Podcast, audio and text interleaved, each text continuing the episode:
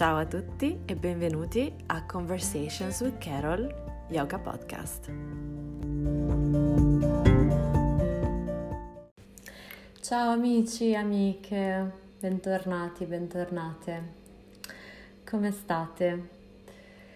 Spero bene, spero che la vostra quarantena stia procedendo bene nonostante le difficoltà. Io mm, vi penso sempre e quando devo registrare queste introduzioni ai podcast in questo periodo penso sempre cosa potrei dire per insomma non lo so, per salutare chi mi ascolta, per supportarli, per um, stargli vicino.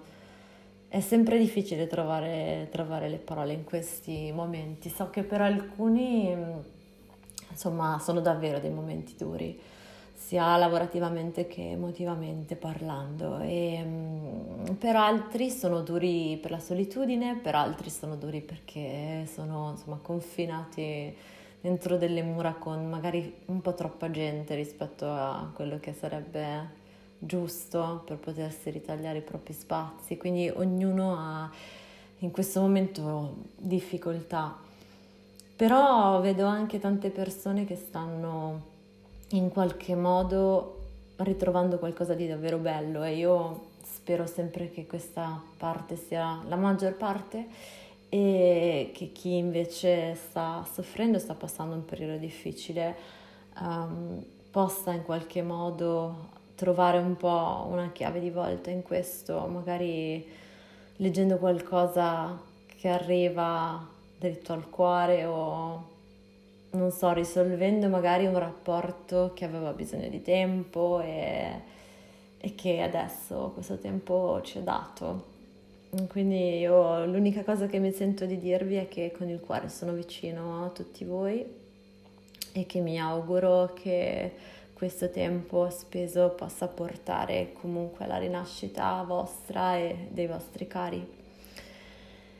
Oggi vi porto un ospite molto molto speciale e sono molto molto contenta di questa puntata. È tanto tempo che volevo invitare questa amica, collega, persona, donna meravigliosa che stimo molto e con cui appunto da un rapporto di, di stima e di, di rispetto e di stima professionale eh, siamo passate a un'amicizia e in questi giorni la sento molto vicina, quindi sono molto felice di, di portarla a voi.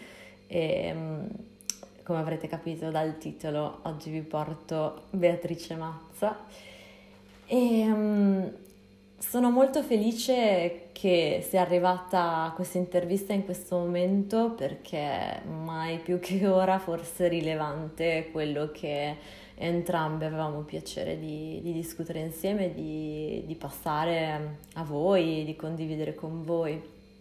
Abbiamo parlato, vedrete, di tante cose che uh, magicamente sono forse più rilevanti che mai in questo momento particolare in cui uh, sembra quasi che lo yoga sia esploso ancora più di prima e soprattutto online perché ovviamente si è spostato completamente, completamente online.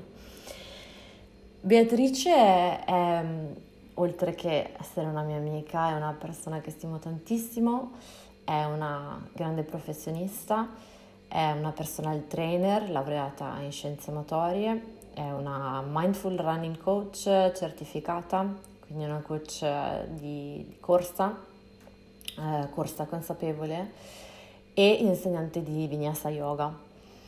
E inoltre Beatrice segue da molto tempo i suoi allievi, i suoi studenti con un metodo che ha eh, creato che unisce proprio queste tre, queste tre sue grandi passioni che sono diventate il suo lavoro e sono state parte della sua vita, soprattutto la corsa, lo, lo sentirete poi nel suo racconto. Lei è un atleta, è stata un atleta, è ancora un atleta e, cioè, anche se non compete, ma è un atleta, quantomeno per i miei standard quando si parla di corsa.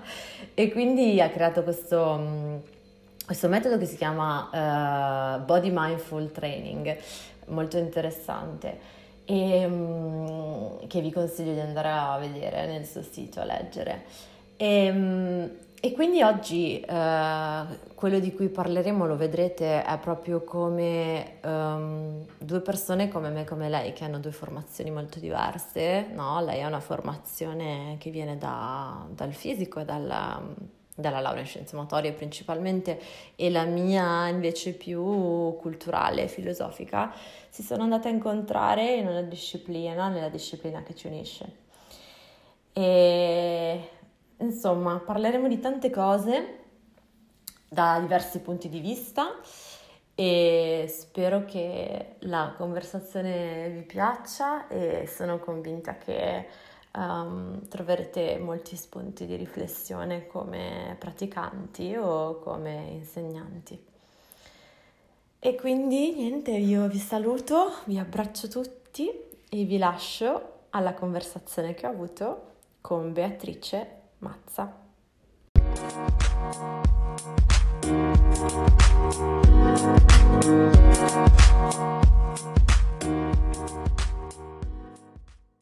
Pronto?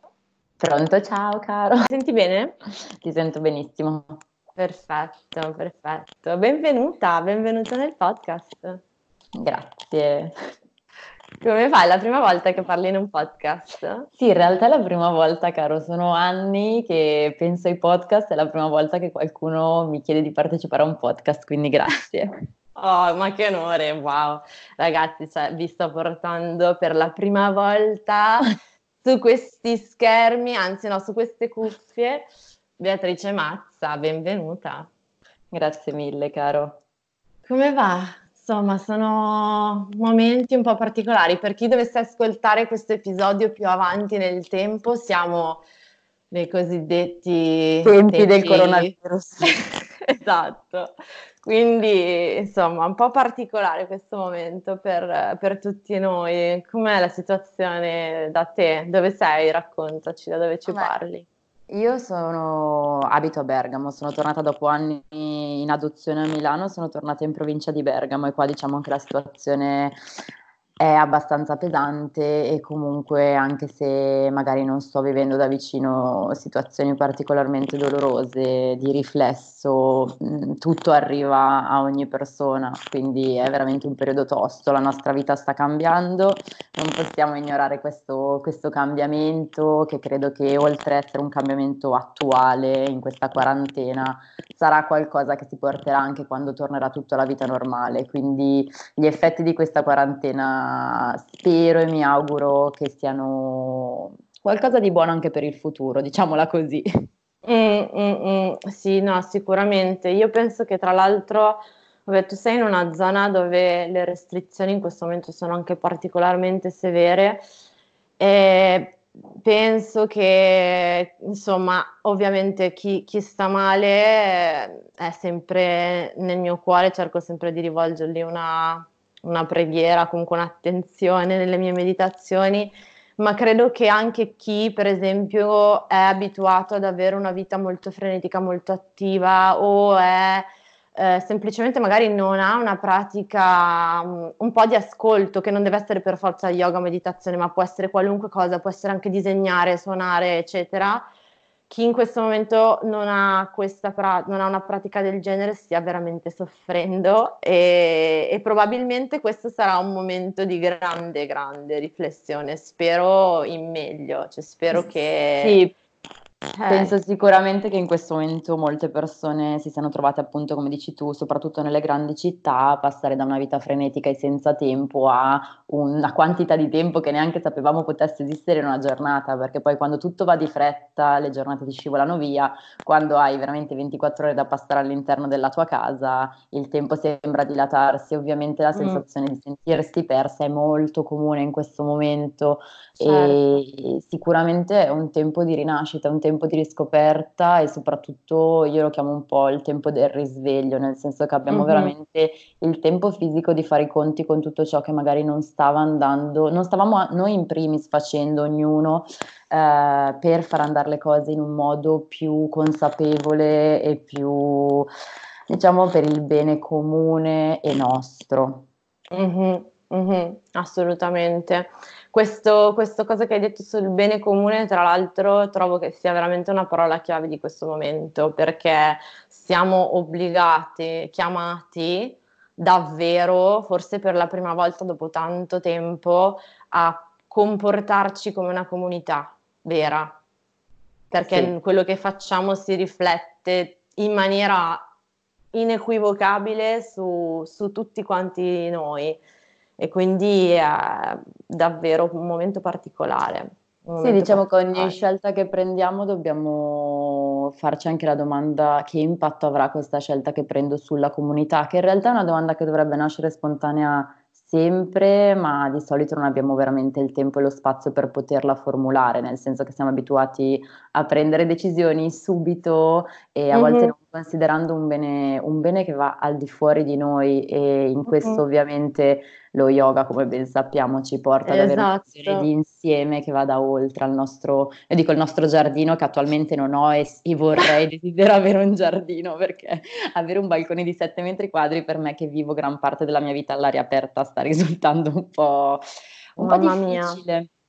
Ma infatti, cioè io veramente come dicevo prima, chi, chi, è abituato a fare una vita attiva, soprattutto in questo momento, è attiva a livello sportivo, motorio, è veramente, veramente dura. E, e infatti, a proposito di questo, um, io ti ho un po' presentata all'inizio nella mia introduzione, come faccio sempre uh, con tutti i miei ospiti, però appunto è bello e sarebbe bello se avessi voglia di raccontarci un pochino di più di te, perché ovviamente non si può condensare Beatrice Mazza in pochi secondi di introduzione. Quindi, ehm, appunto, hai citato che hai una vita attiva, eccetera. Raccontaci qualcosa di più del tuo percorso, sia appunto dal punto di vista dello sport, se vuoi, ma soprattutto poi dal tuo percorso che ti ha che ti ha guidata verso, verso, lo yoga, perché tutti lo sanno che sei un podcast di yoga e a un certo punto io vado sempre lì con la mia domanda. Quindi ti lascio un po' di spazio per raccontarmi di te e di come ti sei avvicinata a questa disciplina, se lo vuoi condividere con noi. Assolutamente, ma io ho una storia abbastanza opposta a quella di Caro, nel senso che come lei ho sempre fatto sport e mh, ho fatto per 18 anni l'atleta agonista, che significa tutto e niente in realtà detto così, nel senso che ok, correvo, correvo tutti i giorni per arrivare a delle performance di atletica leggera e all'interno di questo percorso sportivo io mi ci sono identificata per anni, nel senso che io chi ero, Bea chi è, Bea è quella che corre, quindi prima di essere Beatrice Mazza per come mi conoscono molte persone oggi, ero una persona particolarmente irrequieta, eh, molto improntata sul risultato perché questo era un po' il risultato, era un po' il fine di tutto quello che vivevo, ovvero io mi allenavo per arrivare a una competizione e primeggiare. Quindi diciamo che per i primi 18 uh-huh. anni della mia vita ho coltivato molto l'aspetto dell'ego, l'aspetto della supremazia, l'aspetto della performance e mi sono trovata, ho fatto, mi sono iscritta all'università, mi sono laureata in scienze motorie proprio perché nonostante avessi tante passioni magari anche lontane dal, dal, movimento, mi sembrava la via più facile per continuare a poter correre. Quindi mi sono iscritta a Scienze Motorie, mi sono trasferita a Milano, ho vissuto a Milano, mi sono laureata e ho iniziato a lavorare come personal trainer all'inizio. E uh-huh. in realtà nel 2012, quindi molto prima della mia laurea, per farvi okay. capire in termini spazio-tempo, io mi sono laureata nel 2015, ma nel 2012 durante un infortunio a, una, a, un piede, a una caviglia, non riuscivo a ricominciare a correre. Ai tempi abitavo a Milano in Porta Romana, ero completamente persa nell'immobilità che è un po' come quella, so che sembra strano, ma quella che stiamo vivendo ora di dover stare in casa è quella che stavo vivendo io nel 2012, cioè in questo mese freddo, novembre, sono passata dall'allenarmi quattro ore al giorno a non potermi muovere perché veramente non camminavo. E durante un, diciamo una, una, ricerca notturna di possibili soluzioni, perché poi la mia mente è sempre stata abbastanza attiva nel cercare delle soluzioni piuttosto che nel restare ferma, ho trovato che sotto casa mia c'era un centro di Ashtanga Yoga e ai tempi okay. ho detto yoga, cos'è? cioè per me ovviamente il mio primo eh, allenatore di atletica faceva yoga, ma eh, in realtà lui meditava e um, faceva pranayama, quindi solo una uh-huh. parte della pratica yoga, era molto attento a tutta la parte comunque più statica e per me che era un vulcano l'idea che mi trovassi in mezzo a una sala dove tutti erano così calmi in un momento di così tan- grosso sconforto è stato ok mi lancio, lo faccio lo stesso, do una possibilità a questa cosa che non so cos'è. E niente, mm. sono andata in questa, mi sono trovata in questa classe di Ashtanga Yoga, ovviamente una serie guidata e uh-huh. devo essere sincera, ho vissuto sensazioni discordanti, nel senso che... non mi stupisce sentita, con l'hashtag. mi sono sentita un po' costretta, un po' giudicata perché comunque sono arrivata lì con un fisico d'atleta, quindi tutti si aspettavano che io fossi già una praticante magari un po' uh-huh. per, non so, un preconcetto, in realtà io non sapevo, ero flessibile magari per quello che pensano le persone, però non avevo una minima consapevolezza del mio respiro, di tante mm. cose. E quindi mh, mm, sono uscita da quella classe, la cosa che mi ricordo e che mi ha fatto tornare a fare un abbonamento che poi a distanza di mesi ho detto forse avrei potuto cambiare subito, vabbè, è stato che sono uscita dalla classe e io sentivo il profumo a Milano, sentivo il profumo dell'erba, che comunque ah. della natura, che è una cosa che a me da passare da una realtà a Bergamo, trasferirmi a Milano, è stato tipo, ok, qua la natura dov'è? E mi ero dimenticata di che profumo avesse, ok? In pieno sì. novembre tu dici cosa vuoi sentire? In realtà io sono uscita da lì e sentivo dei profumi nuovi, camminavo con una lentezza, sentivo il passo, in, boh, è stato veramente qualcosa che mi ha fatto dire ok, questa, sono arrivata lì per risolvere un problema fisico fondamentalmente, cercavo qualcosa che mi allungasse, mi permettesse di togliere tensione alla mia catena posteriore, cioè la parte posteriore delle gambe che da atleta era completamente mh, distrutta dagli anni di agonismo certo. e di certo. gare. In realtà ho trovato tutt'altro e quindi vabbè, eh, per riassumerla perché sennò finisce veramente che mi dilungo troppo, eh, ho praticato Ashtanga in quella scuola per parecchi mesi, ma poi la rigidità delle insegnanti o comunque mh, mm, non trovavo anche la parte di corrispondenza empatica, emotiva, io sono una persona molto emotiva e quindi quello mi mancava mm. e questo mi ha portato a sperimentare, a provare altri stili, altre scuole, sempre con una grossa comunque eh, ricerca non tanto del, ripeto, io ho continuato a correre fino a due anni fa, quindi non tanto della, uh-huh. della flessibilità o della performance, che poi non esiste, lo sappiamo però per inquadrare il tutto, ma più uh-huh. alla ricerca di un, di un, risolvere questa mia irrequietezza, di risolvere uh-huh. questo mio essere sempre così insoddisfatta, perché mi, identificandomi con Bea, quella che corre, e pote- essendo che avevo ricominciato a correre, quindi le gare le facevo, in teoria nella mia mente ai tempi c'era ok, tornerai a stare bene. In realtà lo yoga ha mosso, anche se in pochi mesi, quel click che mi ha fatto dire ok, non mi basta, io non voglio sì. essere solo questo. E niente, poi questo mi ha portato a fare la mia prima formazione di yoga a Milano. Mm-hmm. Ho fatto un 200 ore di vinyasa yoga durante i weekend, ci tengo a dirlo. Uh, sì. Sono uscita da quella formazione che ovviamente ho iniziato a insegnare avendo anche una base biomeccanica, fisiologica, Beh, certo, data dalla... punto eri laureata, giusto? Esatto, o non sì, ancora? Sì, no, eri no, laureata. laureata. Sì. Eh, infatti.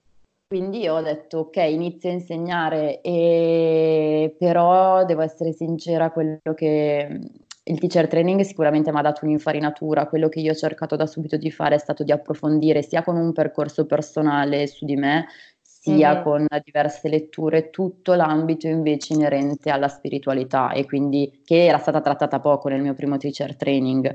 E mm. dopo questo sono finita senza sapere che anche tu avevi fatto un teacher training lì. Ho rifatto un 200 ore in India, al Sampurna, eh, uh-huh. di Ashtanga e Vinyasa e, uh-huh. e, e, quella è stata un'altra esperienza un po' controversa, sicuramente mi ha arricchito, ho avuto la fortuna di trovare un'insegnante veramente dolcissima, italiana, che ovviamente il teacher training era in inglese, ma lei era italiana, quindi abbiamo chiacchierato a lungo, uh-huh. e, ehm, però dal, ancora sentivo che mi mancava qualcosa, c'era una parte che non veniva mai toccata. In realtà questa parte che non veniva mai toccata è stata un po' risolta o comunque sono, mi sono avvicinata e mi sono addentrata durante l'ultimo teacher training che ho fatto, quindi un 300 ore a Bali a novembre mm-hmm. di quest'anno e lì proprio la mia, mm, diciamo che ho trovato quella parte che sentivo mi, che mi continuava a mancare all'interno dei teacher training. Sì. E è difficile raccontare cosa, non si tratta tanto della pratica, degli adjustment o della, di come costruire da insegnante un, certo. una pratica, è più tutto, il mio insegnante ci faceva sempre iniziare le pratiche ballando, ok? Quindi tutta la parte del bhakti yoga che so che è affrontato anche con... Uh, eh, oddio, che vuoto. Ne ho parlato sia con Gianluca sì, che con, con Gianluca. Giulia. Mm-mm. Con Gianluca mi ricordavo quest'ultimo podcast e quindi diciamo che proprio la gioia di vivere, cioè quello veramente ha cambiato anche il mood nella pratica, il modo di salire sul tappetino, che poi è quello che adesso io continuo a cercare di portare ai miei praticanti che vengono, non ora ovviamente, ma che vengono solitamente a lezione, proprio una connessione interna, ma anche quella parte proprio di gioia.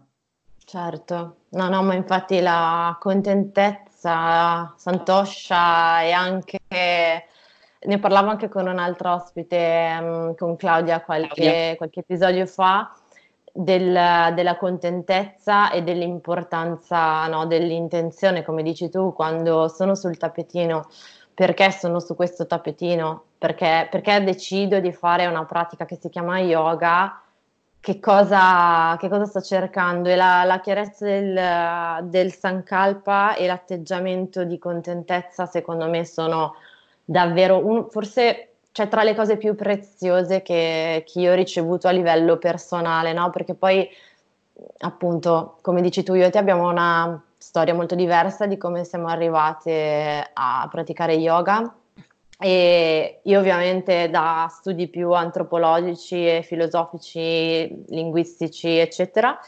e però la cosa bella dello yoga è che alla fine se tu con il cuore sincero ti metti in cammino, ti incontri.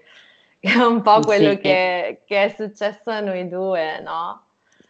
Sì, arriviamo completamente da due background diversi, cioè da due studi diversi proprio, io mi immagino la tua università passata principalmente sui libri, ovviamente, sì. e la mia era passata più proprio nel contatto fisico, però in realtà la cosa bella è che quando poi arrivi allo yoga eh, ti rendi conto del, di quello su cui eh, hai già una buona conoscenza e tutto quello che invece ti manca e a me affascina tantissimo.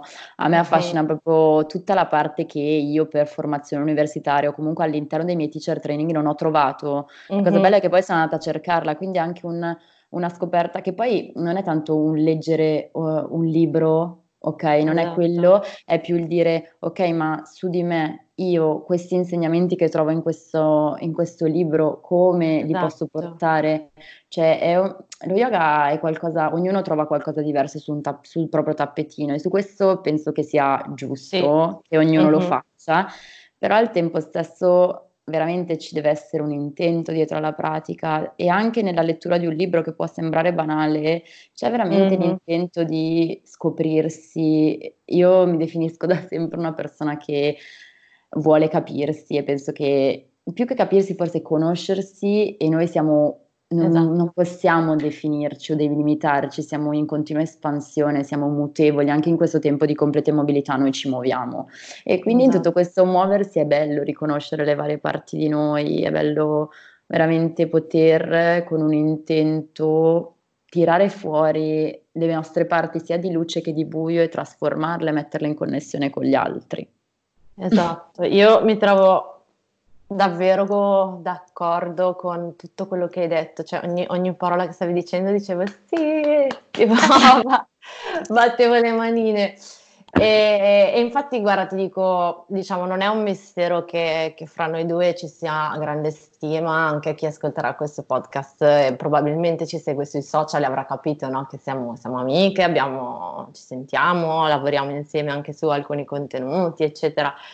E il motivo per cui io ti stimo così tanto è proprio perché mh, mm, sei come me, no? Anche se, cioè, io riconosco che siamo diversissime, ma allo stesso momento io riconosco che, non lo so, eh, hai questo atteggiamento di curiosità, di, di, anche di umiltà, cioè quello che hai appena detto, che è una cosa che io ammiro e stimo in un modo pazzesco quando vedo le persone che, che, che, dicono vabbè ma io mi rendo conto che questa cosa la devo andare a scoprire, la voglio capire, mi metto in cammino, no? E questa è una cosa che davvero me lo yoga ha insegnato, di mettere sempre, cioè di farmi domande senza però mh, poi prendermela necessariamente quelle risposte che arrivano, però mettersi in gioco e andare un po' più a fondo. Io ti dico, da, da antropologa ehm, faccio questo discorso da, da tanto tempo nel senso che io sono perfettamente d'accordo con quello che hai appena detto e in questo davvero siamo molto simili eh, sul fatto che mh, lo yoga, ognuno trovi sul tappetino quello che, di cui ha bisogno e, e, lo va a cercare ed è giusto così e non è un nostro mestiere di insegnanti fare i processi alle intenzioni. Uh, io posso andare a cercare quello che, che, in questo momento di cui ho bisogno. Però uh, quando si è insegnanti, quindi si diventa vascello di una pratica, veicolo di una pratica che ha una storia per un paese, ha un valore per un paese, ha una storia che tra l'altro è molto difficile, controversa, eh, ricca anche di momenti di insomma, grande difficoltà, cioè colonialismo e quant'altro, ehm, e che per queste persone è sacra, perché si parla di sacralità, eh, e che come fine ultimo comunque sia di qualunque lignaggio dello yoga si parli, è la conoscenza di sé, quindi comunque andare nel profondo. Poi ci sono no, gli lignaggi che vanno più verso il divino, quindi la nostra essenza divina, altri che invece dicono che no, devo assorbire, rimanere assorbito in meditazione, questo è il fine ultimo dello yoga. Che sia quel che sia, è sempre un lavoro interno di conoscenza, di, di, mm, di scavare un po' a fondo e capire chi siamo, no? Quando... Certo, ma perché la... Scusami, Vai, vai, dimmi. No, no, dico che alla fine tutti arriviamo, cioè le persone si avvicinano allo yoga un po', ok, per curiosità, ma tutte hanno una domanda che, a cui vogliono trovare una risposta e tutte queste domande in realtà si eh, riassumono come domanda dopo domanda su chi sono, io, chi sono, cioè ta- tante domande riguardano proprio la nostra conoscenza perché ci rendiamo conto che nonostante abbiamo delle definizioni con cui ci identifichiamo ogni giorno, ognuno ha, è mamma, è figlia, è moglie, eh, non so, è una lavoratrice, è un insegnante, è un atleta, ogni identificazione che ci dà però ci toglie anche un pezzo e quindi lo yoga ti aiuta ad andare oltre a ogni definizione. Esatto, e quindi quando vedi che magari alcuni insegnanti dicono no, vabbè, ma chi se ne frega, per me la spiritualità non tutti la vogliono, non tutti la cercano.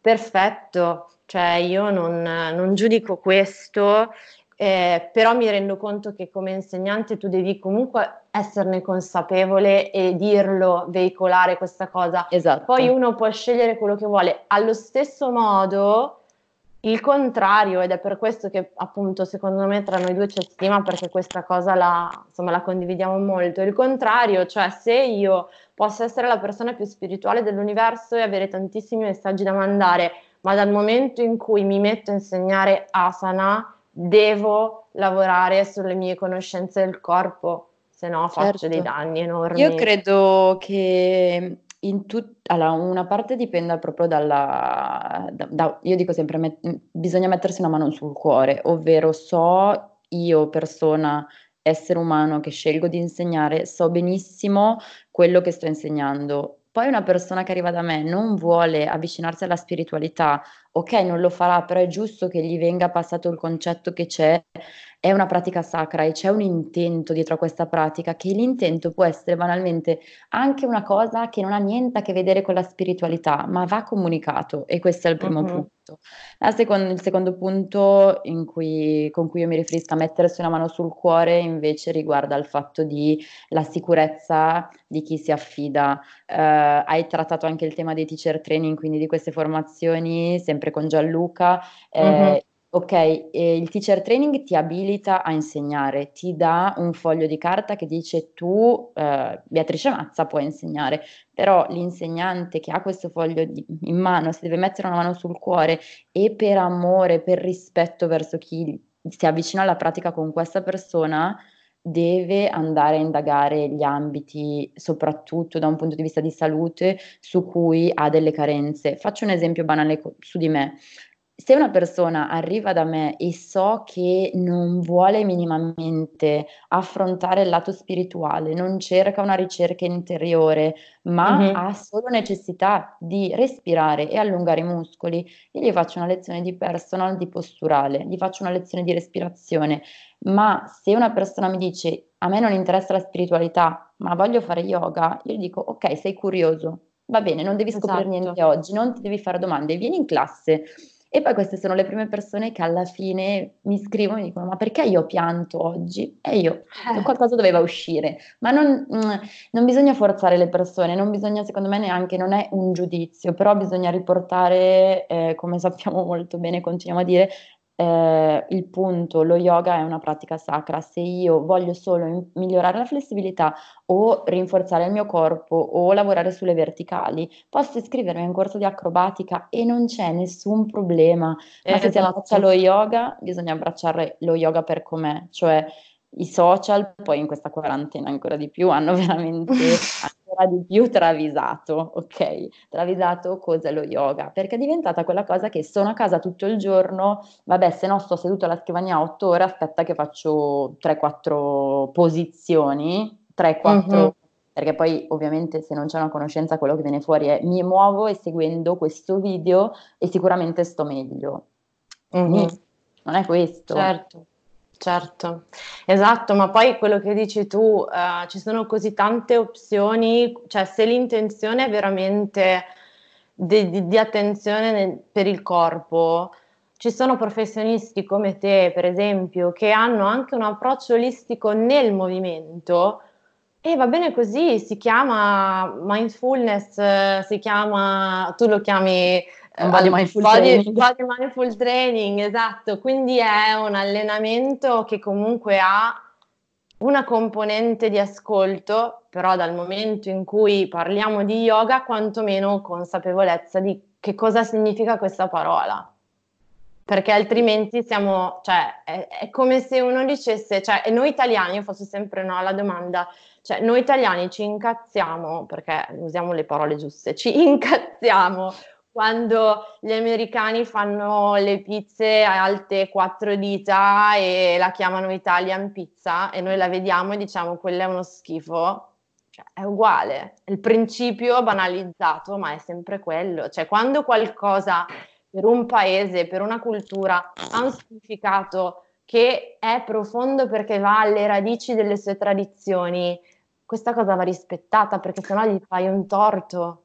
Però ti faccio anche un esempio ricollegandomi al tuo, alla tua metafora della pizza alta quattro dita. Un conto è la pizza alta quattro dita e ok, e già questo è una cosa che noi non riconosciamo e ci fa schifo, però pensa se su quella pizza c'è della mozzarella andata male, tu stai male e questa è la mia metafora per dire se tu pratichi yoga e insegni yoga e non stai attento agli allineamenti, alla biomeccanica del corpo, è come mangiare una pizza con la mozzarella, non la prima lezione, non la seconda, non la terza, ma sicuro qualcosa va storto perché il nostro corpo è vero che è perfetto, ma arriviamo tutti da una situazione, molte persone, da una situazione di sedentarietà e soprattutto mm-hmm. in questa quarantena la stiamo vivendo. Se io una persona che non si è mai mossa, non ha mai fatto, banalmente non ha mai respirato, quindi anche tutto il suo diaframma non è abituato, non è abituato mm-hmm. a muoversi e io lo guido in, un, in una pratica in cui eh, non c'è il rispetto del corpo, questo uh-huh. rischia di essere controproducente, passare da otto ore sedute alla scrivania a lavorare curvo su un computer, a fare inarcamenti, aperture,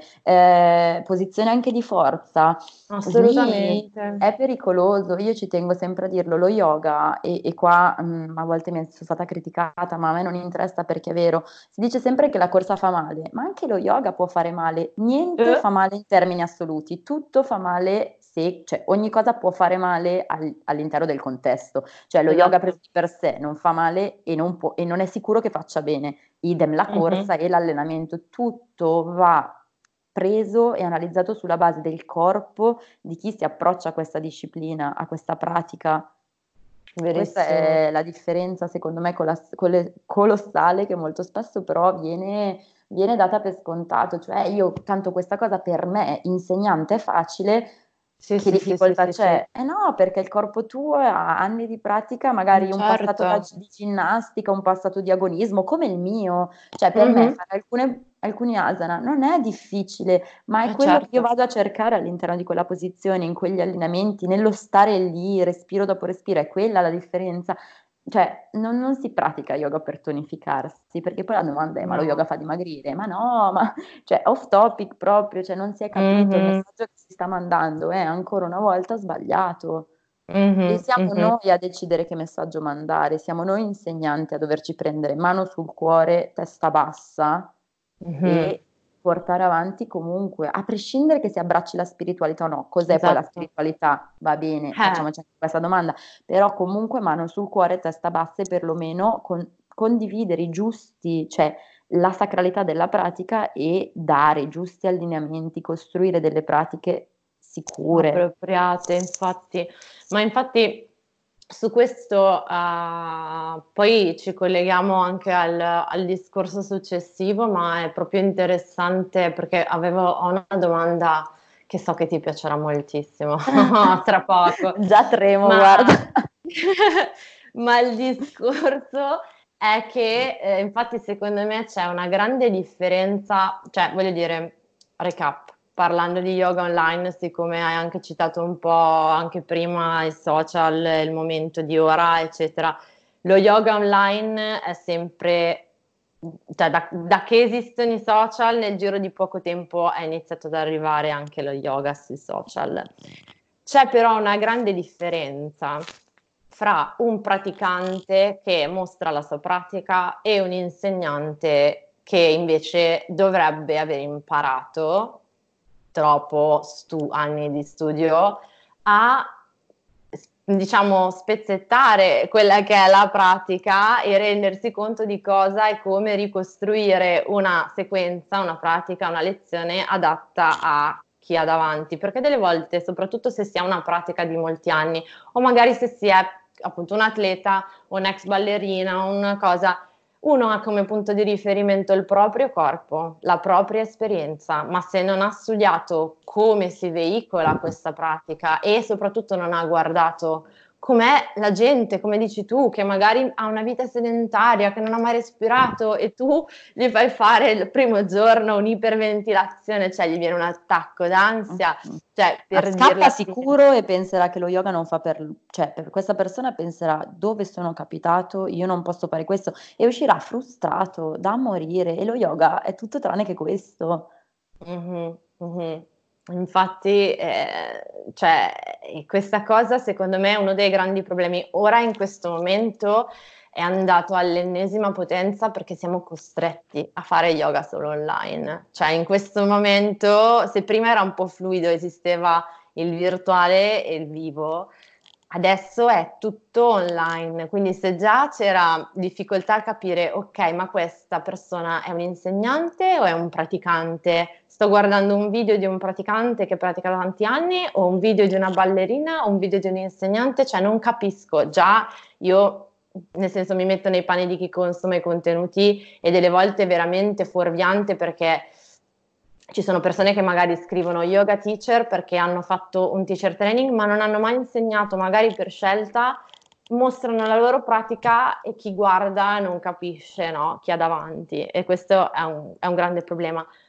Ma in questi giorni di online totale tra dirette free fatte appunto da chi fino a ieri non faceva l'insegnante, insegnanti che invece insegnano dal vivo, che non sanno da che parte iniziare con l'online per non, per non, insomma, per non perdere il lavoro, persone che sobbalzano da un lato all'altro, cioè, ne abbiamo già un po' parlato nei nostri social, però Ma penso import- la tua. Ma penso che sia importante partire da un presupposto e faccio un'altra metafora perché sia un po' più chiaro. Quando un bambino va in prima elementare, ok, ha degli insegnanti e questi insegnanti devono veicolare delle conoscenze che lui non ha e per farlo devono trovare il modo, devono trovare il modo, per esempio, di far capire ad ogni alunno eh, passargli un concetto e farglielo capire in un modo però che eh, non li faccia sentire frustrati, cioè la conoscenza, imparare una cosa ci vuole del tempo per apprenderla, quindi eh, soprattutto ora che stiamo vivendo con tutti con l'insegnamento online, chi gratis, chi non gratis, dobbiamo sempre ricordarci che non sappiamo che abbiamo davanti. E eh, secondo me la cosa che veramente può aiutare è cercare di capire cosa la persona che stiamo vedendo in un video Instagram fa fuori dalla quarantena, ovvero questa persona durante tutto l'anno, non solo in quarantena, lavora anche sui social con delle classi di yoga online oppure lavora sia social che dal vivo e ultimo caso eh, lavora solo dal vivo. Cioè diciamo che ci sono tre macro categorie. Chi già mm-hmm. lavorava sia social che cioè sia online che offline. Per esempio io insegno la maggior non ho mai insegnato una classe in, in streaming prima di questa, di questa quarantena, ma mi, son, mi sono messa anche lì, mi sono trovata a farlo, ok? Mm-hmm. Eh, secondo punto, però, io comunque con, condividevo sui social dei video tutorial su YouTube, delle pratiche, del, anche solo del respiro su Instagram, quindi già eh, approcciavo entrambi, ma non ho mai insegnato online perché non ne avevo bisogno. Mia, io comunque ho sempre lavorato tanto con delle classi dal vivo, che è quello che piace a me, il contatto con le mm-hmm. persone, vederle, guidarle, un'empatia che magari attraverso lo schermo non può passare. Però, come dici tu, è vero, c'è gente che non ha mai insegnato, che magari aveva un TT messo in un, cioè un teacher training fatto su un foglio, messo in un cassetto e adesso siccome ci siamo noi a casa e lo yoga è cool, è trend, l'ha tirato fuori e si mette a fare le live streaming senza aver mai visto come è fatto il corpo di un praticante. Questo è pericolosissimo perché lo yoga non muove solo il corpo, muove anche le energie e se tu non hai, sai costruire una pratica, non sai come guidare nella pratica, rischi di fare in un periodo così delicato rischi di fare male. E l'ultima mm-hmm. cosa che io ci tengo a sottolineare è che comunque, eh, soprattutto in questo momento, quello di cui abbiamo bisogno è di rallentare, è di imparare a gestire mm-hmm. questo tempo e di cambiare, shiftare il nostro approccio mentale dalla fretta alla calma. Se io non ho mai insegnato yoga, ma il teacher training che ho fatto era di uno stile molto dinamico, molto intenso e l'unica sequenza che io so costruire è una sequenza iper veloce. Ad oggi insegnarla in live streaming non sai cosa può fare alle persone perché gli stai mandando il segnale che devono andare veloci, devono performare in un momento in cui in realtà dobbiamo stare a casa e dobbiamo stare calmi. Cioè, io non, non, so se il mio concetto è chiaro, però la pratica dello yoga non muove solo il corpo, veramente, anche quando non c'è dietro nessun messaggio spirituale, inconsciamente in ogni asana anche l'energia viene mossa e tu devi sapere come, come metterle, come costruirle, perché sennò rischi di avere delle persone che aumentano il loro stato magari di paura, di sofferenza io dico sempre quando mi scrivono dopo le live che sto facendo su YouTube, eh, mh, mm, ho pianto ma poi mi sono sentita più leggera. Ok, mm-hmm. ognuno poi quello che si muove durante la pratica lo riversa, ma se io per caso avessi, cioè mi fossi trovata uh, a dover leggere anche solo un singolo commento che mi diceva mi sono sentita frustrata, fuori luogo, a me sarebbe pian- cioè mi sarei veramente preoccupata, ok? Assolutamente. Assolutamente, cosa che tra l'altro, senza fare nomi ovviamente, ma ho visto ultimamente negli ultimi giorni di, di live streaming di yoga con persone sotto a scrivere sì, ma non, non riesco perché questo mi fa male, ma perché non ci sono altre opzioni, sto morendo, oddio, cioè frasi così. Eh, ma se già stai praticando e sta... eh sì, ma se già stai praticando e stacchi dalla pratica per commentare un video live streaming, vuol dire che non sei, non sei in un posto sicuro, non sei sul tuo tappetino. Il tappetino diventa la casa, alla fine diventa il tuo spazio sacro ogni volta che ti perdi. E quello che voglio dire è non c'è uno stile giusto, uno stile sbagliato. non c'è neanche una cosa in, in, modo assoluto, ok, giusto o sbagliata, però c'è qualcosa, tu devi capire cosa vuoi per te. Ok, molto spesso la, l'imprinting dell'immagine della persona forte, flessibile, che sta facendo un'acrobazia che molto spesso completamente fuori allineamento, non sono neanche de- veramente delle posizioni di yoga, attira molto e ci sta mm-hmm. e ci sta magari la solarità di una persona, però questa persona deve avere veramente insegnato dal vivo o anche chi lavora solo con l'online da sempre. Io conosco tantissimi insegnanti bravissime, ma lo fanno e hanno trovato il modo efficace per far sentire tutti a casa. Il mm-hmm. problema è quando apri il computer, vuoi staccare dopo una giornata pesante, sei in quarantena, non puoi uscire, apri un video e quello che trovi è frustrazione. Quello no. Esatto. Esatto, esatto. Ma intanto perché appunto, come dici tu, eh, è una questione di sicurezza del fisico e questa è la cosa più importante, cioè la, la più importante, la base, perché solo una volta che io sono in sicurezza col corpo posso avere accesso in maniera sicura dal punto di vista emotivo a tutto il resto, quindi al lavoro energetico, al lavoro interiore se io non sono in sicurezza dal punto di vista del fisico, non posso accedere in sicurezza a tutto quello che c'è dopo. Perché se ci arrivo, quindi raggiungo un livello emotivo, per esempio, ma non sono in sicurezza con il corpo, sarà un'esperienza probabilmente traumatica. E quindi faccio esattamente il processo opposto, cioè è proprio insomma molto, molto pericoloso. Infatti, mh, mm, cioè, non è strettamente, cioè sì, in realtà sì, è anche yoga, ora che ci penso bene, no, stavo eh, pensando fra me e me, nel senso che tu lavori con le persone one to one digitalmente, anche al di fuori di questo momento, giusto? Certo. Mi sbaglio. Sì, sì, sì, sì, sì. Per far capire un po', cioè, tu cosa fai quando, cioè una persona, cioè io vado, vengo da Beatrice Mazza e dico voglio studiare con te, voglio allenarmi con te, eccetera, eccetera. Cioè, tu come fai appunto a conoscere il mio corpo, sapere chi sono? Ma guarda, se io... ti va di condividerlo certo, per far certo, capire certo. anche un po' quello che c'è dietro con qualcuno, cioè per far capire anche un po' la differenza no? di qualcuno che lavora online, come fa a fare quello di cui stiamo parlando nel concreto. Allora, io lavoro con l'online con due servizi, eh, di cui uno era stato disattivato ma riattivato appunto in questo momento di quarantena.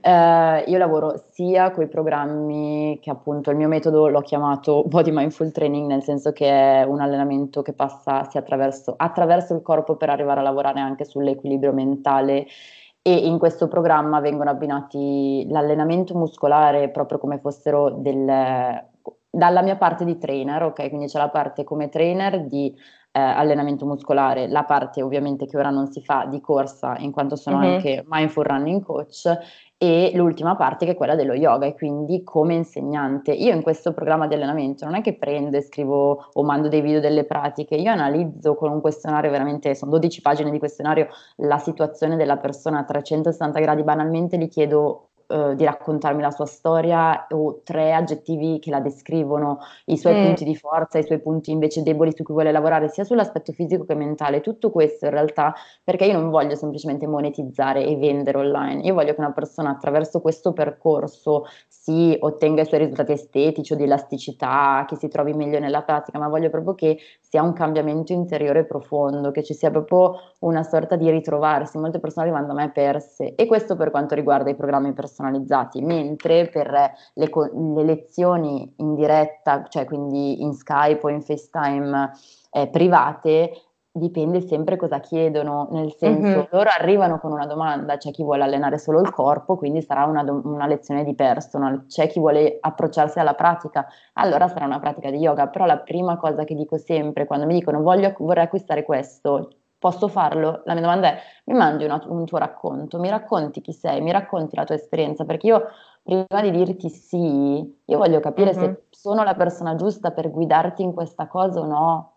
Perché mm-hmm. è sempre quello il discorso, mm, bisogna capire se, se, una persona arriva da me e vuole semplicemente che io, tante volte me lo dicono, distruggimi i muscoli, io a parte che non ridisco, ma perché è brutto Oddio. il modo di parlare col proprio corpo, oppure sì, quando sì. mi chiedono voglio fare una lezione one to one per farla verticale sulla testa, la mia domanda è sempre che pratica hai? E non ho mai praticato, ma allora non sono io, non, mi, non lo farò mai. E gli spiego perché. Io giustifico sempre tutto, ma è sempre il mio, credo si chiami buon senso, chiamiamolo come vogliamo, però mm-hmm. è sempre il fatto che io prima di voler lavorare sul corpo e basta, voglio che anche nella parte di allenamento ci sia una connessione mente-corpo, ci sia, le due cose devono andare insieme, noi attraverso il corpo facciamo esperienza dei nostri stati mentali, attraverso l'ascolto del respiro noi capiamo lo stato attuale Capiamo esatto. re- solo ascoltando il respiro cosa sta attraversando la nostra mente, cosa mm-hmm. sta muovendo la nostra emotività e quindi è tutto un percorso, non esiste corpo senza mente. Nella pratica dello yoga, così come in tutta la nostra vita, Ma finché certo. continuiamo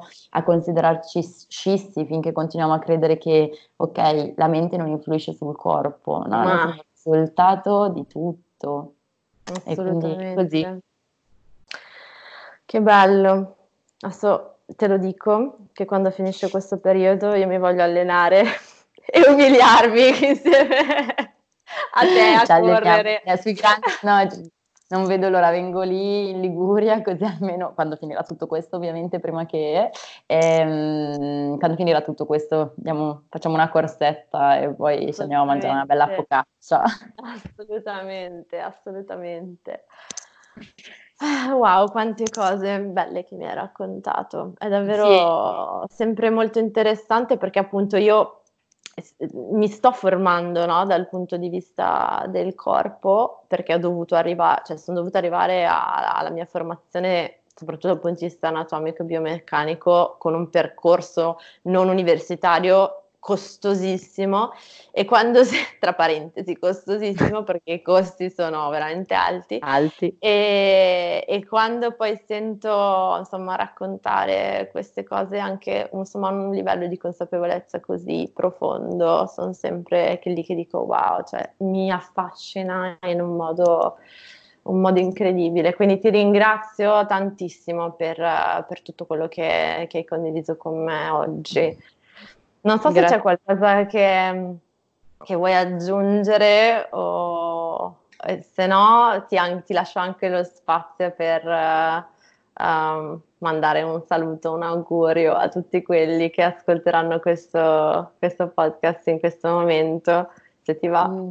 Certo, io mh, mm, se ascolterete questo podcast in quarantena, no scherzo, in generale mh, mm, l'augurio che faccio a tutti, praticanti e non, persone che si, possono, si vogliono avvicinare alla pratica, non hanno mai praticato, è veramente di trovare la propria via, perché ognuno poi trova il suo modo per riuscire a diciamo, uh, andare più nel profondo, andare sotto la superficie delle cose, perché solo sotto la superficie delle cose possiamo cambiare il nostro modo sia di rapportarci a noi stessi e quindi dell'amore verso il nostro corpo, verso la meraviglia che siamo, perché poi ogni persona di per sé ha delle qualità che gli altri non hanno e quindi sia l'introspezione verso se stessi che poi la, riuscire a portare tutta questa energia nei rapporti con le persone che ci circondano.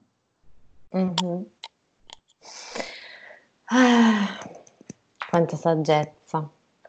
Grazie per Ma guarda, io quando, caro, quando ho iniziato veramente a praticare yoga, il mio corpo lo, lo, stavo maltrattando da anni, non l'ho mai ascoltato, ho avuto gastriti croniche, infortuni uno dopo l'altro, emicranie, non respiravo. E poi in realtà mi sono accorta che ero io che stavo mancando di rispetto a lui e lui mi stava dicendo, ehi là, sono qua, la smetti. Sono qua, basta. esatto. Sì, sì, sì. E quello che poi si scopre è incredibile. Ognuno, quando mi dicono, ah, ma io non ho bisogno dello yoga, sto bene. Molto, molto spesso ci convinciamo di, non è che tutti hanno bisogno dello yoga, però molto spesso no, ci certo. convinciamo che tutto va bene, in realtà c'è sempre qualcosa che noi possiamo fare per noi stessi, è un tendersi la mano da soli, è un abbracciarsi. La pratica per me è questo. Che bello.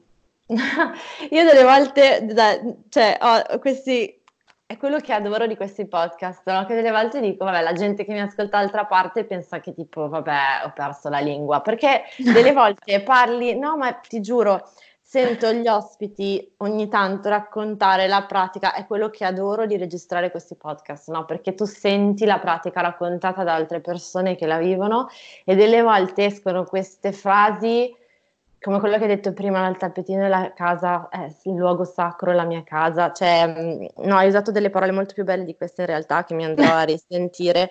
Cioè, che dici, ok, e io non so cosa dire, rimango imbambolata, tipo, vorrei dire qualcosa di intelligente, ma mm, no, assorbo e sto zitta che è meglio. Cioè, proprio mi, mi inonda il cuore sentire, sentire queste cose, davvero. Grazie caro perché mm, penso che una cosa che ci aiuta tantissimo in ogni ambito, non solo nello yoga, è quello proprio di confrontarci, di far partire delle conversazioni, appunto Conversation with Carol, per andare veramente magari toccare dei punti che se no non potremmo fare. Io adoro la comunicazione, si è capito da quanto ho parlato, perché ci dà accesso a parti di noi che se no non vediamo quella è una cosa che proprio mi, mi, incuriosisce delle dinamiche umane, delle relazioni, anche proprio del vedere i corpi muoversi sul tappetino, perché il corpo mm-hmm. racconta tantissimo, come una persona arriva, si siede, ti racconta tutto e a me questa cosa è proprio un dono, io penso che insegnare yoga sia un, un po' una vocazione, da piccola dicevo non ho una vocazione io, non voglio fare l'infermiera, la dottoressa, e adesso invece mi sono accorta che anche quella è una chiaro. vocazione. Sì, certo. Grazie mille Bea. Grazie, Grazie a te caro, davvero. Grazie dell'ascolto. Ti, ti, saluto, anche se poi ci sentiamo sicuramente tra Instagram e Whatsapp fra cinque minuti, però per ora ti saluto e ti ringrazio tanto di essere venuta qui a raccontarmi un po' della tua storia e della tua pratica. Grazie mille. Grazie Buona mille. Buona giornata, caro. bella. ciao. Ciao ciao. ciao, ciao. Grazie per aver ascoltato questo episodio di Conversations with Carol. Spero che ti sia piaciuto e ti ricordo che se vuoi puoi rimanere in contatto con me tramite i miei canali social, Carolina Benzi, sia su Instagram che su Facebook e tramite il mio sito web www.carolinabenzi.com. Ciao!